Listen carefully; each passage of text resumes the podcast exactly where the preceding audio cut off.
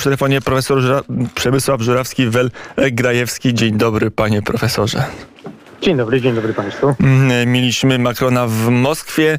Mm, mieliśmy potem Andrzeja Dudę w, w Brukseli i u, szefa, i u szefowej Komisji Europejskiej, i u szefa Rady Europejskiej, i u sekretarza generalnego NATO. Jest ruch w dyplomacji. Gdzie ten ruch nas kieruje? Na szczęście ku y, konsolidacji świata zachodniego, zarówno y, i to jest najważniejsze w łonie NATO, bo przypomnijmy, że także było spotkanie y, kanclerza Scholza z prezydentem Bidenem i również w łonie Unii Europejskiej. Jutro mamy spotkanie w formule trójkąta weimarskiego. Ja bym go nie przeceniał, jak pamiętamy jest to ciało konsultacyjne, na którego forum żadne strategiczne decyzje nigdy nie zapadły.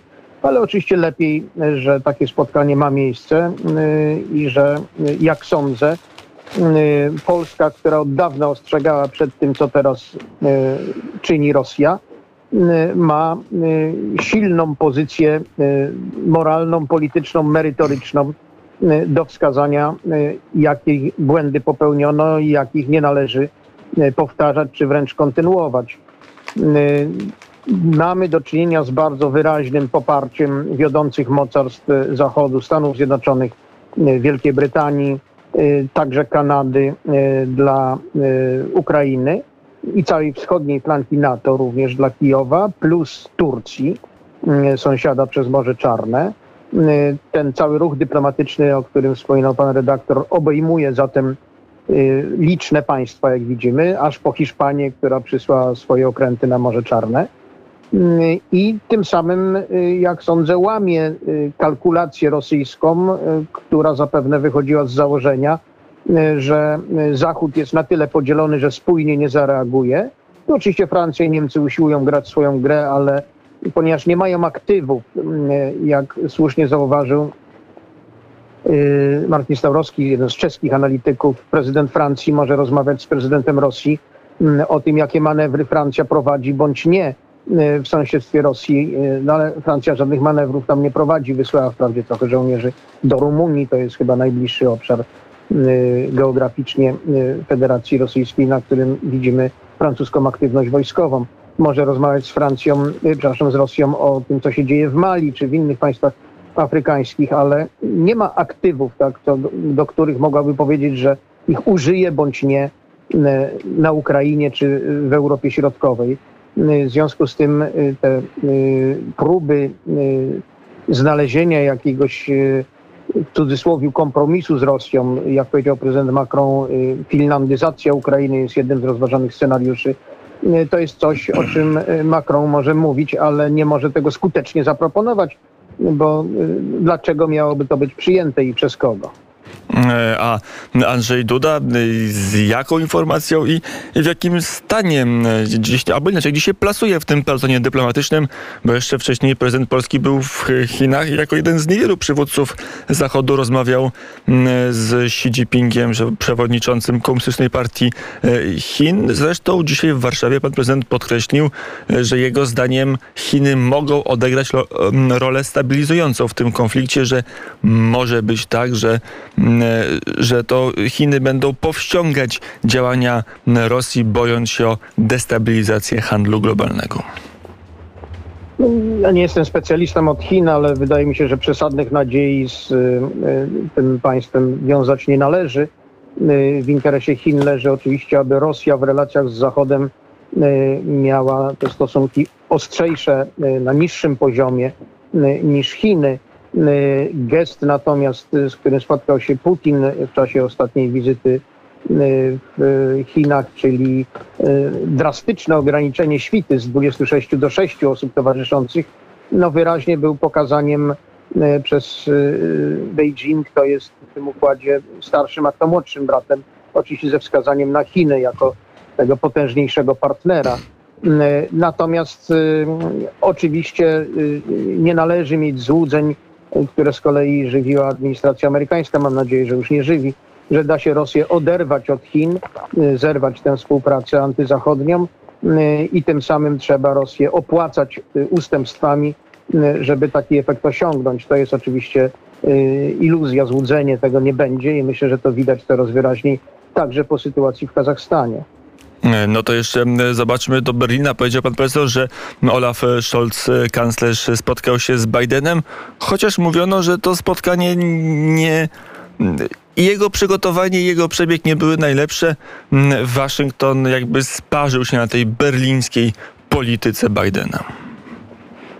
Jak najbardziej. Myślę, że na tym w ogóle polega cała nowa linia administracji amerykańskiej, demokratycznej po y, zmianie lokatora Białego Domu, że z Europy y, Środkowej, ze wschodniej flanki Unii i NATO postawiono na Niemcy jako na wiodącego sojusznika w regionie. Y, Berlin w tej koncepcji amerykańskiej miał zapewnić uspokojenie Rosji na tyle, aby y, jej aktywność nie pochłaniała zasobów amerykańskich potrzebnych na Dalekim Wschodzie i zapewnić solidarność Unii Europejskiej u boku Stanów Zjednoczonych w rywalizacji z Chinami.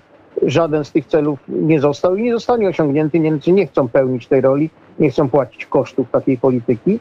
Y, I w tej chwili znalazły się w pewnej izolacji, y, rozwiały złudzenia co do swojej roli zarówno w Waszyngtonie, jak i w Kijowie, jak i w ogóle w Europie y, Środkowej. Y, Na dodatek naturalna rywalizacja wewnątrz polityczna w Niemczech w sytuacji, gdy nowy kanclerz jest z SPD, a wielka koalicja CDU, CDU CSU, SPD już nie istnieje. Y, Partia chadecka jest w opozycji, więc oczywiście y, ta linia polityczna przyjęta przez y, kanclerza Scholza jest y, krytykowana przez y, jego konkurencję polityczną, czyli CDU CSU. Też nie w pełni, no bo wiemy, że z kolei premier Bawarii również miał wypowiedzi bardzo daleko idące prorosyjskie. No a poza tym pamiętamy, że i poprzedni rząd był tym, który prowadził projekt Nord Streamu, bronił go uporczywie, y, a także jeszcze wcześniej budował Centrum Szkolenia Wojsk Lądowych niemiecki Rheinmetall w Mulino pod Nowogrodem Niżnym dla armii rosyjskiej. Y, Więc y, to trzeba odbierać w kategoriach gry wewnątrzniemieckiej w tej chwili tę krytykę, ale dobrze, że ona istnieje.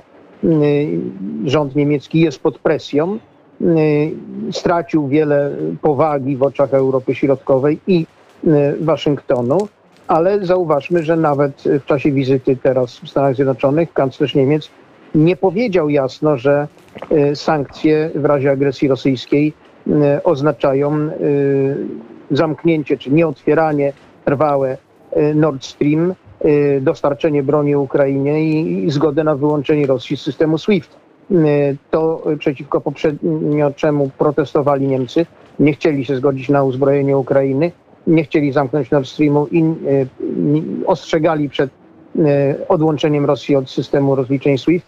Nie zostało zdezawuowane w oficjalnej wypowiedzi kanclerza Niemiec, więc y, to nadal jest miękka pozycja. Myślę, że nie w pełni satysfakcjonująca nawet Amerykanów, którzy duże nadzieje poprzednio z Berlinem wiązali.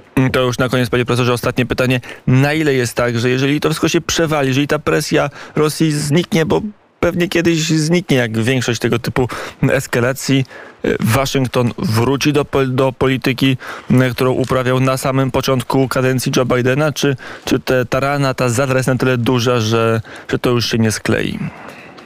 Myślę, że to już się nie sklei, że pamięć o tym, y, jak zachowywały się Niemcy, a jak inne kraje Europy Środkowej, od Szwecji po Rumunię, nawet Turcję, y, pozostanie.